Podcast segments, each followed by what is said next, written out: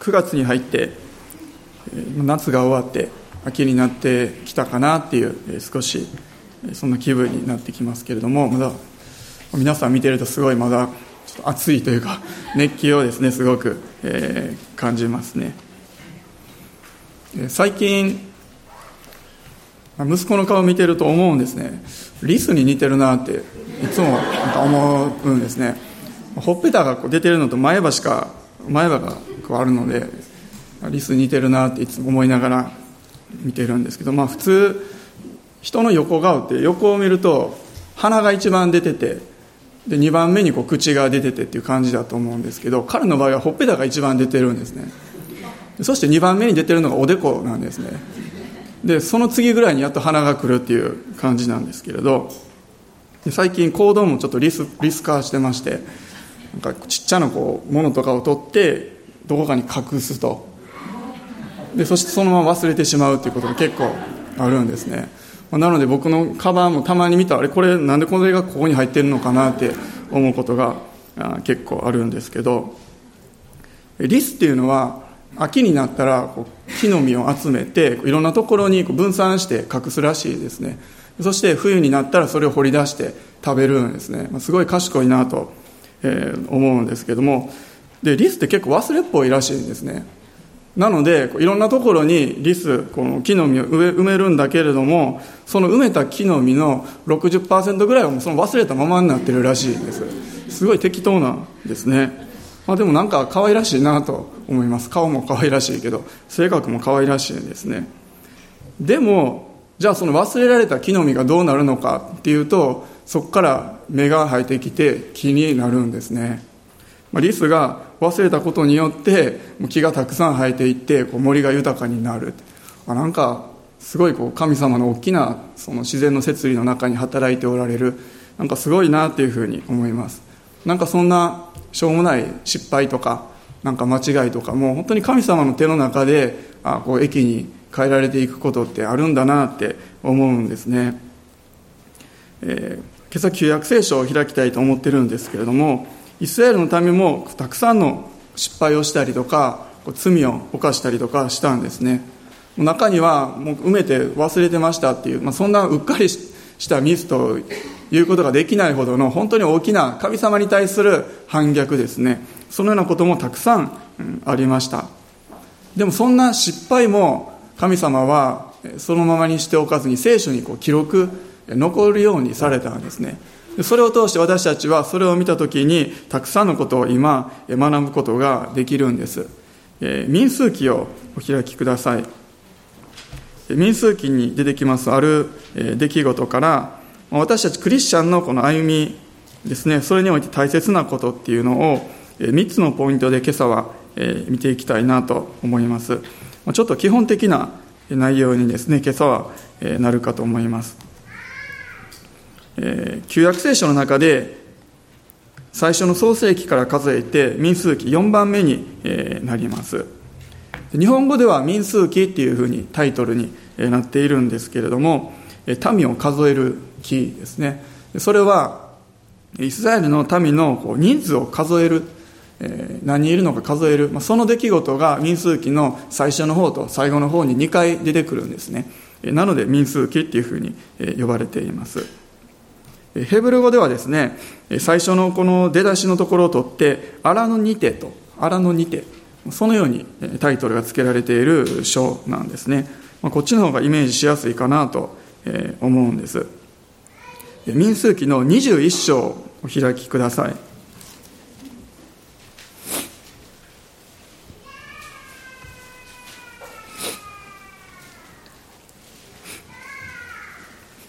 民数記にはイスラエルの民がエジプトを出てそして40年間も荒野を放浪していたその時の荒野での出来事が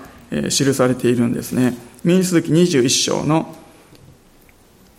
今朝は4節から9節を一緒に読みたいと思います。21章の4節から9節です。はい。彼らはホルザンからエドムの地を迂回して足の海の道に旅立った。しかし民は途中で我慢ができなくなり、民は神とモーセに逆らっていった。なぜあなた方は私たちをエジプトから連れ上ってこの荒野で死なせようとするのか。パンもなく水もない。私たちはこの惨めな食物に飽き飽きした。そこで主は民の中に燃える蛇を送られたので蛇は民に噛みつきイスラエルの多くの人々が死んだ。民はモーセのところに来て言った。私たちは主とあなたを非難して罪を犯しました。どうか蛇を私たちから取り去ってくださるよう主に祈ってください。モーセは民のために祈った。すると主はモーセに仰せられた。あなたは燃える蛇を作りそれを旗竿の上につけよう。すべて噛まれた者はそれを仰ぎ見れば生きる。モーセは一つの聖堂の蛇を作りそれを旗竿の上につけた。もし蛇が人を噛んでもその者が聖堂の蛇を仰ぎ見ると生きた。仰ぎ見ると生きた。今朝のメッセージのタイトルはそのようにつけました。イスラエルの民は4節から5節のところですけれども文句を言ったんですね。何について文句を言ったかというと5節にありますように私たちはこの惨めな食物に飽き飽きしたとそのように文句を言いました。惨めな食物それが何なのかこれは皆さんご存知だと思いますけれどもマナーですね。マナーについて彼らは文句を言ったんです。神様がご自身神様ご自身が天から与えてくださった食べ物それがマナーだったんですね。出エジプト記を見るとその味は蜜を入れたせんべいのようだったと書かれています。蜜の蜜を入れたせんべいのようだった。民がそのマナを初めて見た時にそれが何か分からなかったんですね。それでそれを見てこれは何やろうと言いました。これは何だろうっていうのがヘブル語でマンフーというらしいんですけどそれがそれでまあマナと呼ばれるようになったそうなんですね。その神様が与えてくださったマナについてイスラエルの民は不平を言ったそのことによって蛇に噛まれて多くの人が死んだという出来事を今朝お読みしました。ということはですね、この出来事はただ単に人が食べ物に対してもう不平を言った、文句を言ったっていう、それだけの出来事ではなかったんですね。もうそれ以上の大きな出来事だったんです。神様にとってはえ、マナに対してその不平を言うということは、それはもう簡単には見過ごすことのできない、もう神様に対する重大な反逆だったっていうことなんです。新明記の8章をお開きください。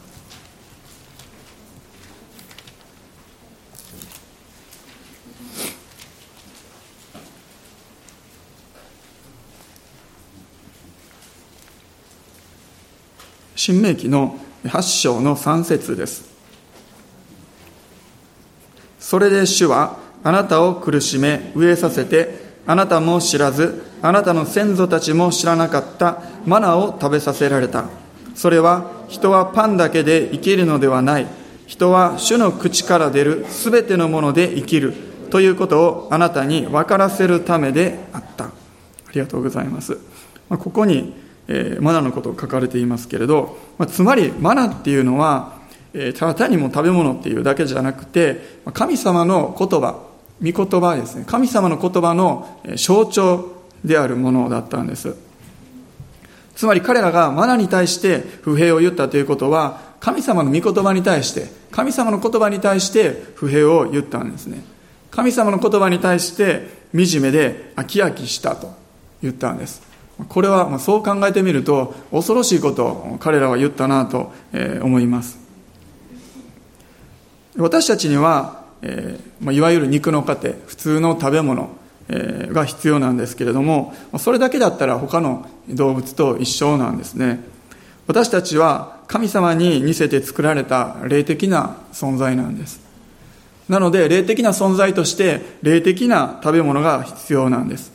それを私たちがきちんと食べるときに本当の意味で私たちは生きるということができるんですね。今朝の3つのポイントの1つ目はマナーを食べるということ。つまり神様の御言葉によって生きるということです。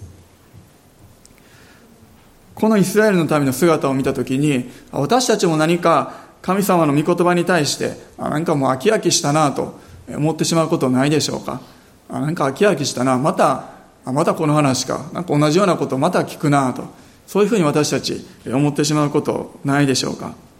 また、御言葉に従っているのに何か何もいいことがないな、なんか惨めだなと、なんでこんなことになってしまったんだろうって、私たちそのようにも思うことないでしょうか。ではもし私たちからその御言葉というものがなくなってしまうと私たちは霊的な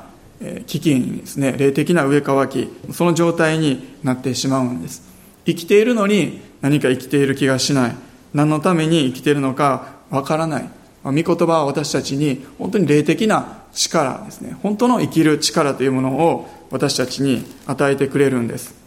生きる命そのものですね。それを私たちが得ることができるのは御言葉なんです。私たちは神様語ってくださる。言葉そして聖書の言葉っていうのを本当に感謝して味わって受け取っているかなと思いますイスラエルの民はそれをすることができていなかったんですね私たちは神様の御言葉によって生きるマナによって生きる、それを味わって毎日生きていく。これがもうまず第一歩目ですね。一番大切なことです。あるこの新聞の当初欄みたいなところにですね、一人の女性の体験談が載っていたそうです。それは私は本当に他人の他の人の何気ない一言によって助けられましたっていうそんな内容の投稿みたいなのが載っていました。それ投稿した彼女は、ある時、何もかもが、うまくいってなかった時があって、その時、まあ、仕事が終わって残業帰りに、タクシーに乗ったら、運転手、運転手さんからですね、えー、暗いから気をつけて帰るんだよって、まあ、さらっと一言言われたそうなんです。で、その一言を聞いて、彼女はもう思わず泣いてしまったって、まあ、そのような、え投稿があったんですね。で、それを見た人たちがですね、あ、私も同じように全く知らない人の何気ない一言で助けられたことがありますって、そういう返事がですね、たくさん来たみたいなんですね。あるお母さんはもう全てに疲れてしまって、もう子供と一緒に自殺しようと、そう思って駅のホームにやってきたそうなんです。駅のホームに子供と一緒に立って立っていた時に、まあ、さらっとそこにですね、サラリーマンの男性がえー、歩いてきて、まあ、通りがかりに子供に対して一言、あ、可愛い子供やなと言って去っていったそうなんです。それを聞いたお母さんは、もう涙が溢れてきて、自殺をするのをやめたそうなんですね。言葉には本当に力があるなと思います。私たちは言葉によって生かされていくんですね。なぜなら私たちは神様の言葉によって創造されたからなんです。そしてまた私たちも神様に似せて作られているから私たちが発する言葉には力があるんですねたくさんの人がそのような他の人からの何気ない一言を必要としているんですねもしそうであったとしたら本当にそれ以上に神様からの何気ない一言じゃなくて本当に愛のこもった言葉ですねそれを私たちはどれほど必要としているかなと思います私たちの言葉には限界がありますけれども、神様からの言葉には私たちを本当に生かす、一日で終わることのない力っていうものを私たちに与えてくださることができるんですね。なので、私たちもこの御言葉というものを絶対に軽んじてはいけないんです。その御言葉は私を生かすことができますし、また私と関わりのある一人一人、多くの人を生かしていくことができるんです。2つ目のポイントは十字架を仰ぎ見るっていうことです。5節を見てみますと民数記に戻りまして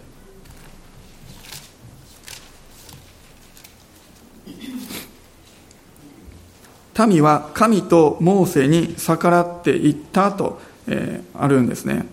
彼らは神様ご自身に反逆したんです。そこで主は燃える蛇を送って蛇は民に噛みついて多くの人々が死んだと、えー、書かれてあるんですね。まあ、燃える蛇というのが何なのか。世界中にたくさん何千種類もの毒蛇がいるみたいですけれどもイスラエルの荒野にもたくさん蛇が生息しているみたいなんですね。毒蛇もいるみたいなんです、まあ、燃える蛇っていうのがどういう蛇だったのかいくつか説明されているみたいなんですけれども、まあ、例えば体にこう赤色の模様がついている真っ赤な火のような蛇だとかですね。もしくはもう噛まれた時にもうやけどするように焼けつくような痛みがある毒蛇だとかもしかすると本当に燃えている蛇かもしれないんですけれどもとにかく多くの人がその燃える蛇に噛まれてしまってで噛まれたら彼らはどうしたかというと民はモーセのところにやってきたんですね。さっきまでモーセに文句言ってたのに今度はどうか蛇を取り去ってくれるよう主に祈ってくださいと。そのように彼らはモーセのところにやってきてお願いしたんです、散々神と、え、モーセに逆らってとあるように文句を言っておきながら、ま、困ったことになるとまたモーセのところに、え、彼らは戻ってくるんですね。でもモーセは民のために主に祈りました。そして祈った時に主は答えてくださったんです。でその答えてくださった内容っていうのがちょっと一見すると奇妙な不思議な内容のことでした、えー、8節ですね。あなたは燃える蛇を作りそれを旗竿の上につけよすべて噛まれた者はそれを仰ぎ見れば、えー、生きる。すごく不思議な方法だなと思います、まあ、例えばどこどこの行ってこの種類の草を取ってきてそれをこう薬草みたいにして塗ったら治りますよとかそんなんじゃなかったんですね。またモーセのところに人がやってきてモーセが手を置いて祈ったら癒されるとかそんなんでもなかったんですね。神様の方法神様の方法がここで提示されたんです。聖堂の蛇を作って旗沢の上につける。それを仰ぎ見たら生きたんです。神様は時に私たちが従うのに信仰がいることを言われることがあるんですね。なんかその行為自体はそんなに難しいことじゃないけれどもでも従うのには信仰がいる。私たちの常識と異なった方法です。有名なナーマンの話がありますけれども病気になったサラートに侵されたナーマンがヨルダン川で7度体を洗うように言われたんです。7度体を洗う。もうそれ自体は別に対して難しいことではないけれどもでも信仰がいったんですね。ナーマンは最初は怒るんです、え、でもですね、えー、しもべの一人が、え、難しいことを命じたらあなたは従ったのではないですかとナーマンに言います。それでナーマンは信じたんですね。従ったんですね。主が命じたこと蛇を仰ぎ見るっていうことはおかしなことではあったけれどもでも誰でもすることができるようなことだったんです。もし難しい内容のことだったらすることができない人もいたかもしれないんですね。まあ福音もそうだなと思います。信じるだけで救われる。なんかそれだけ聞くと本当にバカバカしいようなえ本当ですかっていうような内容だけれどもでも誰でもが救われることができるように神様が用意してくださった方法それが信じるということだったんですね。信じるということだったら小さい子供でもお年寄りの方でも足が不自由な方でも貧しい方でも金持ちの人でも全ての人がすることができる。本当に神様って公平なお方だなと思います。第一コリントをお開きください。第一コリントの一章の18節を読みたいと思います。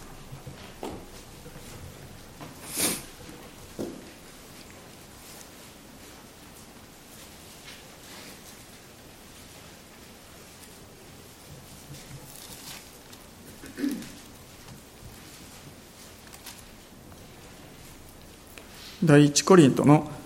一章の18節です。はい。十字架の言葉は、滅びに至る人々には愚かであっても、救いを受ける私たちには神の力です。滅びに至る人々には愚かであってもと。福音というのは、それを拒否する人たちにとっては、本当に愚かな、バカバカしいような内容なんですね。十字架で処刑されたその犯罪人その人に対して救い主だという信仰を持つって本当にアホらしいことだなと思います。しかもその人が死んだけど3日目に復活した蘇ったということを信じる。普通に考えたら信じることのできないような内容なんですね。でもそれを受け入れる人はその十字架にどれほどの力があるのかそれを体験していくことができるんです。仰ぎ見るのには信仰がいるんですね。蛇を仰ぎ見るのには信仰がいります。何に対しての信仰かっていうとそれは彼らが否定した神様の言葉に対する信仰だったんです。彼らはマナを拒否した。神様の言葉を拒否したんです。でも神様が提示したのは私が今から言うこの方法に従って仰ぎ見たらあなたたちは生きるんだよと。もう一度神様の言葉に信頼すること彼らは求められたんですね。蛇それ自体が彼らは癒したんじゃなくて神様の言葉を信じる信仰ですね。それによって彼らは癒されたんです。仰ぎ見る信仰を持っていた人たち。つまり実際に仰ぎ見た人は生きたんです。つまりどういうことかというと神様に対してもう一番不平を言いまくってた人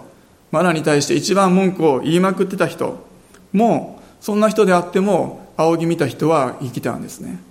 でも逆にそんなに別に文句言ってないちょっとブツブツと言っただけの人。でもそんな人であったとしてももし仰ぎ見ることを拒否して仰ぎ見なければ彼は生きることができなかったんですね。どれだけ不平をたくさん言ったのかどれだけ汚い言葉で罵ったのか。それは関係ないんですね。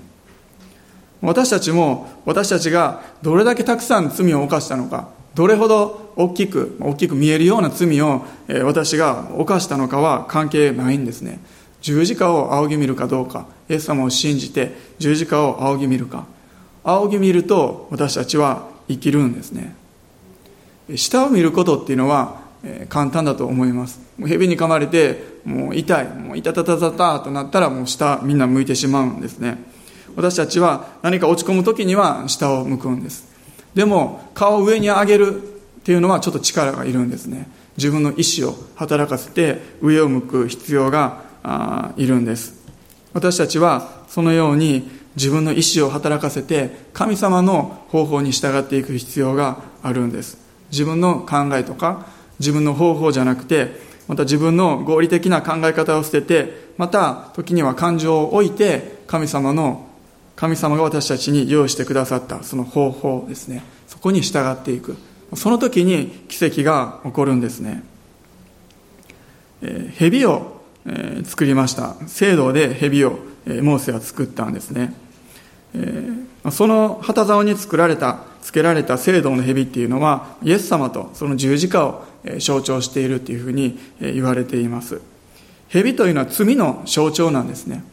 呪われたものの象徴です。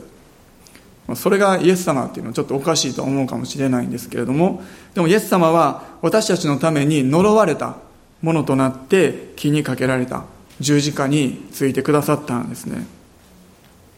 私たちにとって十字架を仰ぎ見るっていうのはどういうことかなと思います。ある人はですね十字架を仰ぎ見た時にあ私の罪はもう許されたんだってそのことを知ることができるんですね。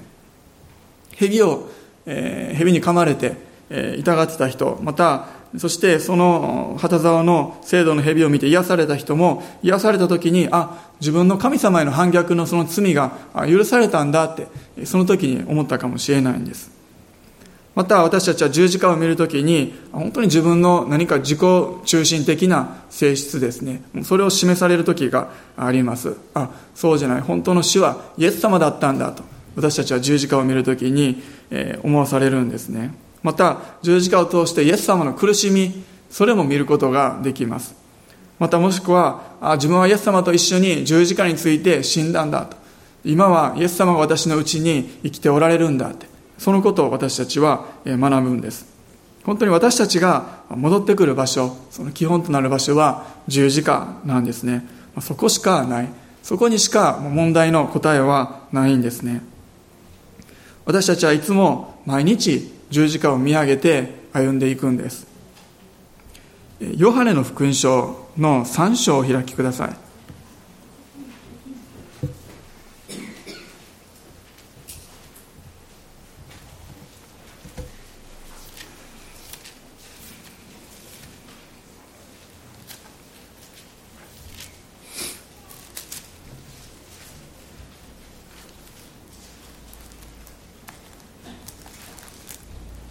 ヨハネの福音書の3章の14節と15節を読みたいと思います。はい。モーセが荒野で蛇をあげたように、人の子もまたあげられなければなりません。それは信じる者が皆人の子にあって永遠の命を持つためです。蛇は旗竿につけてあげられたんですね。ここにもまたあげられなければありませんと。あげられなければなりませんとあります。なぜ旗竿につけられたのか、まあ、長い棒のようなものですね。そこにつけられて聖堂の蛇があげられたのか。それはもちろんみんなが見えるようにですよね。多くの人が見ることができるように高く蛇はあげられたんです。すべての人が救われるチャンス、助かるチャンスですね。それを得ることができるように高く上げられました。イエス様も同じように、すべての人が救われるために、そのために十字架の上に高く上げられたんですね。信じる人が皆永遠の命を持つためですと、15節にありました。そしてヨハネの福音書では、この、ここに続けて3章16節ですね、とても有名な御言葉が続いていきます。神は実に、その一人子をお与えになったほどによう愛された。それは御子を信じる者が一人として滅びることなく永遠の命を持つためであると。一人として滅びることなくと続いていくんですね。十字架が挙げられるのは、まあ、おそらくこいつが罪人なんだ、犯罪人なんだと、多くの人にこう見せて、見せびらかしてですね、見せしめにするために挙げられるんです。でもそれを通して逆に全世界に向けてこのお方が救い主だと宣言することになってしまったんですね全ての人が十字架を見上げて救われるためにイエス様は十字架にかけられて高く上げられたんです今朝私たちが本当にどんな状況にあったとしてもどこにいたとしても私たちは十字架を見上げることができるんですね。高く上げられた十字架とそこにつけられたイエス様を私たちは仰ぎ見ることができるんです。私たちが見ることができるようにイエス様ご自身が呪われたものとなってくださったんです。呪われたものとしてかけられました。私たちが本当に信仰を持って自分の意志を働かせてそこに顔を向けて見上げる時にそこに救いがあるんです。答えがあるんですね。どんな、まあ、実際どんな形の蛇がこう作られて旗竿につけられたのかっていうのはここには聖堂の蛇としか書かれてないので、まあ、詳細は私たちも想像するしかないんですけれどもでも噛まれてたくさんの人がもう死んでいってる、まあ、緊急事態ですよね。もう早く作らなければならない、えそんな時に作ったので多分本当にもう簡単なシンプルな蛇が作られたと思います。もうくねくねしてトグロを巻いてる蛇とか作る時間多分なかったと思うんですね。なんか鱗の一枚一枚ですね。もう詳細に作る時間もなかったと思います。もうですね、まあ、簡単な蛇ですね。そんな蛇を作ったと思うんですね。もし例えば、まあ、どうかわからないですけどもその立てられた棒にもしまあ棒があってそれに平行にこう縦につけたとしたらちょっと蛇が見にくいからもし横につけたとしたらそれは十字架のようになるんですね。実際どのようにつけられたかはわからないんですけれどもまさしく十字架。それを見上げる者仰ぎ見る者は生きることができるんです。3つ目のポイントは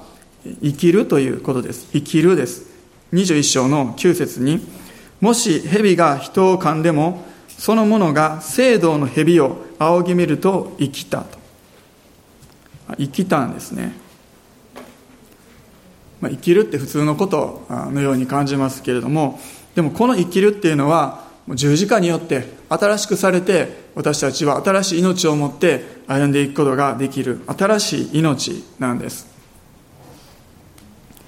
民数記の21章の残りの、えー、ところをですね今日はじっくり見る時間はないんですけれどもそこを見ていくとイスラエルの民が続けて進んでいく様子進軍していく様子がそこに記されているんです。エモリ人の王シホンだとかバシャンの王オグとか出てくるんですねでそのような、えー、王様たち、まあ、外国ですね彼らに勝利した記録がそこには載っているんですねつまり彼らは罪を犯して失敗したけれども、でも悔い改めてで、その後は再び新しい命を得て生きることができた。勝利の生活を彼らはその直後はですね、送ることができたんですね。ダビデもそうだと思います。サウルもいますけども、ダビデとサウルの中の間の一番大きな違いって何かなと思った時に、ダビデは失敗した時にも悔い改めるということをしたんですね。サウルはそれができなかったそこに大きな違いがあると思います、えー、開かなくては結構なんですけれども義明の、えー、5章のところに5章の12節ですけれども彼らがその地の産物を食べた翌日からマナの降ることはやみイスラエル人にはもうマナはなかった。それで彼らはその年のうちにカナンの地で収穫したものを食べた。そのような記述があるんですね。つまり、えー、民数記の後ですね、えー、吉明に入った時、もう彼らが荒野の旅を終えて、もうカナンの地に入った後、そしてカナの地でちょっと落ち着いて、そこでの収穫物を食べた時にマナが降るのがこうストップしたんですね。つまりその時まではずっとマナは降り続けていたということなんです。ということは、おそらくこの蛇に噛まれてしまったこの事件があったその次の日もマナはおそらく降ったと思うんですね途切れることなくマナは降り続けたんです民に御言葉と命を与え続けたんですね民が悔い改めた時に神様は確かにその声にまたその信仰に応答してくださってマナを与え続けてくださったんですね。私たちも十字架を見上げて悔い改めてそして歩み続けるのであればその時新しい命を得てまた勝利の歩みっていうのを私たちはしていくことができるんですね。神様は私たちに途切れることなくマナを与え続けてくださるんです。御言葉のマナーを食べながらそして十字架を仰ぎ見てそして前進していく歩み。これが私たちの歩みなんです。これが本当の意味で神様によって生かされていく。神様の命によって生きていくっていうことです。ローマ書の8章お開きください。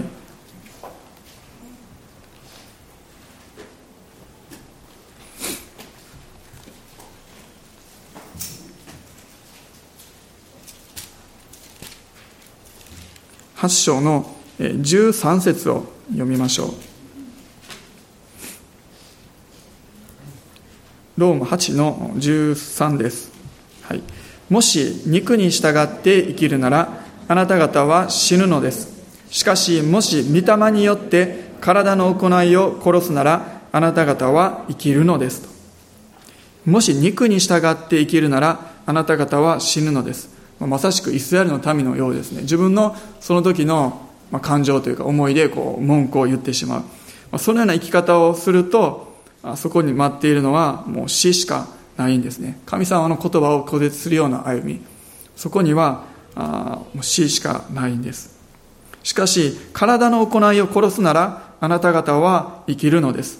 それは本当に自分の無力さを認めて神様に明け渡す主に委ねるということです。十字架を見上げてもう自分はもう2000年前にイエス様と一緒に死んだんだとそのことを認めることなんですね。その時に私たちは本当の意味で生きていくことができるんです。そして勝利の生活っていうのを送っていくことができるんですね。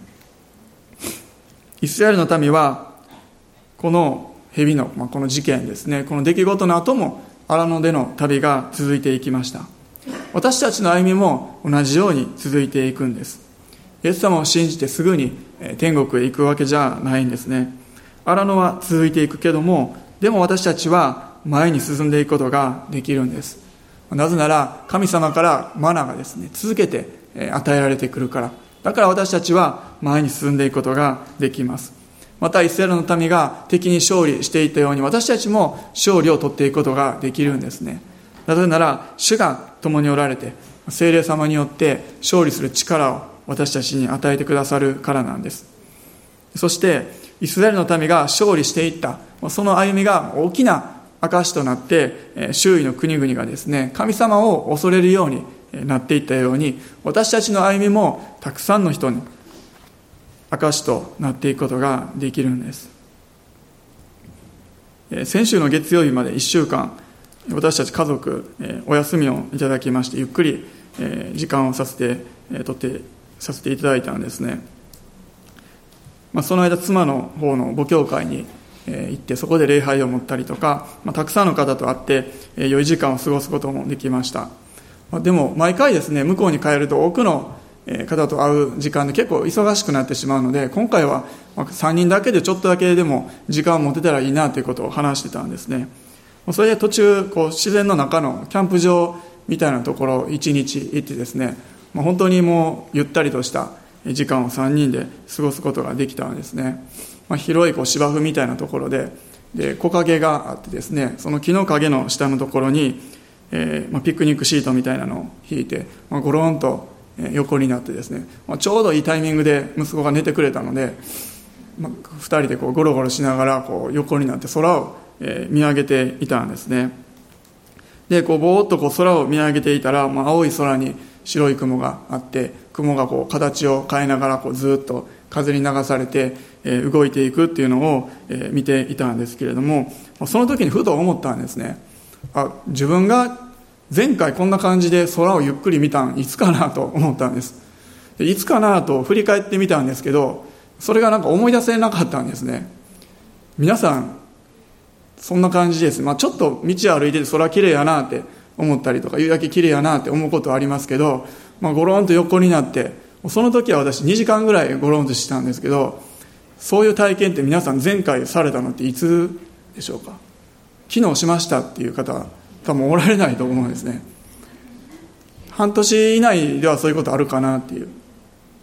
あ何人かおられますね。もうちょっと前回そういう経験もう覚えてないなっていう方どれだけおられますでしょうか、ね、結構皆さん多分忙しいかと思うのでなかなかそのような時間取ることって難しいと思うんですね。でも何か本当に数時間だけだったんですけれど何かそのようにゆっくりとして空を見上げて時間を過ごした時にあ何かすごくリフレッシュしたような気分になったんですね。あ立ち止まって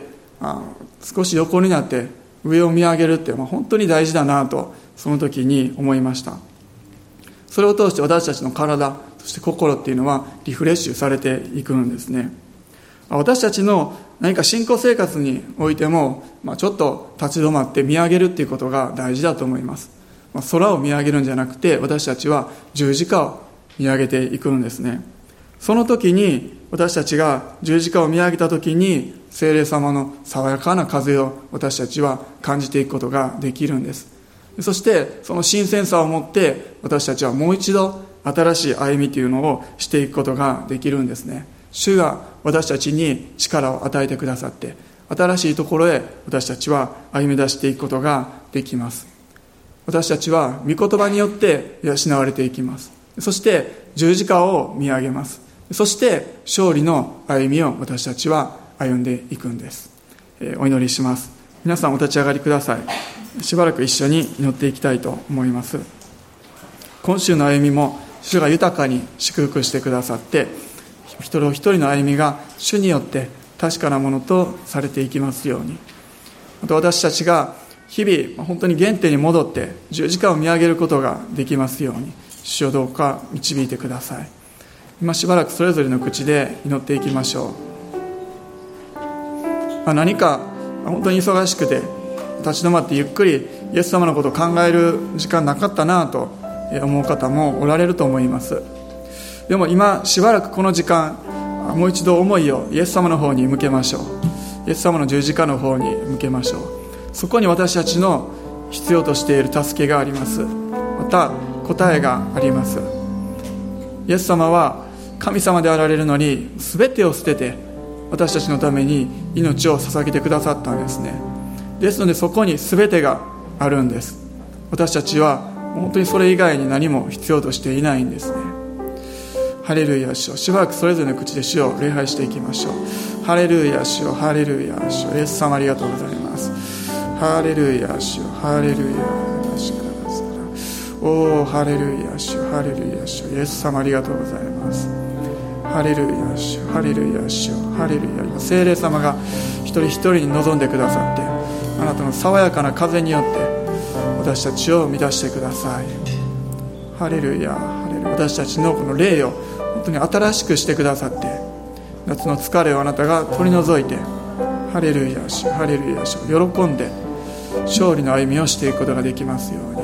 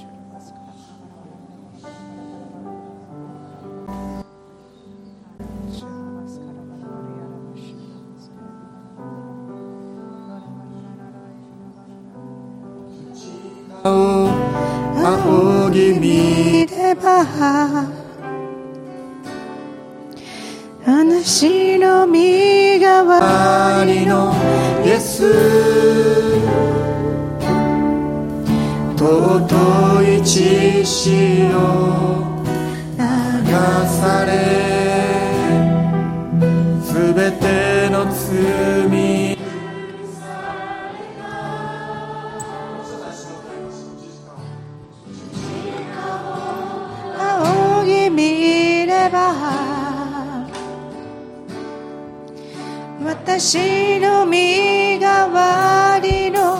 イエス。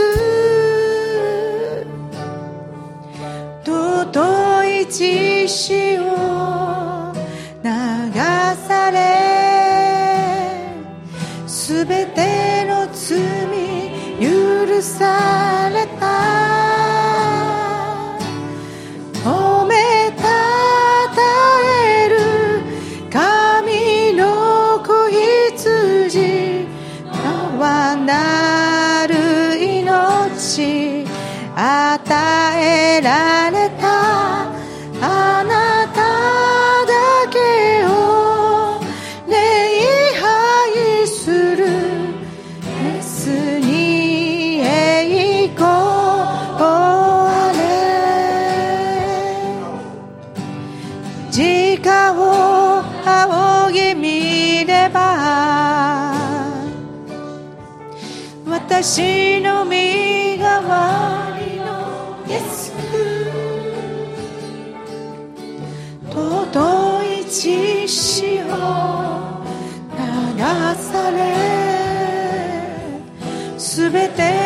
て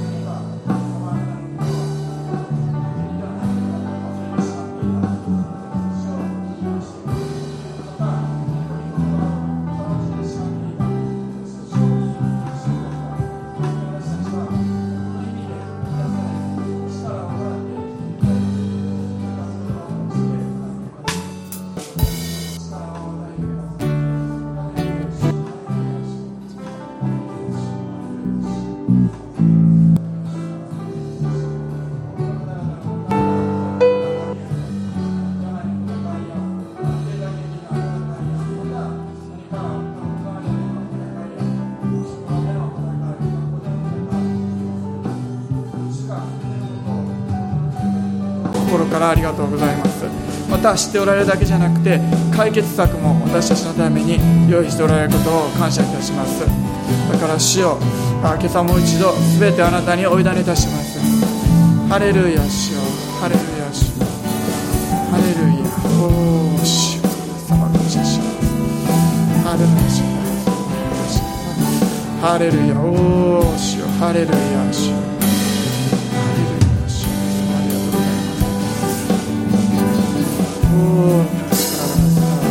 レルヤ主よおハレルヤ主よハレルヤ主よハレルヤ主ハレルヤハレルヤ主よハレルヤ主よおハレルヤハレルヤ主よ今すべてあなたにお委ねします。主よ。私たちに語ってください。ハレルヤ主ハレルヤ主御言葉を通して日々力を与えてください。また私たちが思いをあなたに向けて聖書を開くことができますように。また祈ることができますように。ハレルヤ主聖霊様が私たちのうちにおられますから力を与えてください。ハレルヤ主ハレルヤ主今主よご自由に働いてくださって私たちを作り変えてください。私たちの思いを変えてください。また私たちを癒してください。ハレルヤ主よ。ハレルヤ主よ。今あなたにお委ねします。主がご自由に働いてください。ハレルヤ主よ。癒しのためにお祈りします。ハレルヤ主よ。ハレルヤ主よ。ハレルヤ主よおーハレルヤ主よ。ハレルヤ主よ。お主よ。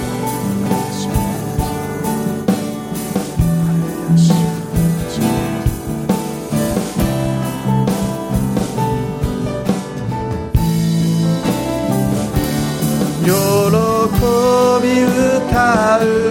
あなたの皆をすべては見て。中にあるあなたのうちに光を見る永遠の愛を受けてもう一度喜び歌う。喜び歌うあなたの皆をすべては見ての中にあるあなたのうちに光を見る永遠の愛を受けて永遠の愛を受けて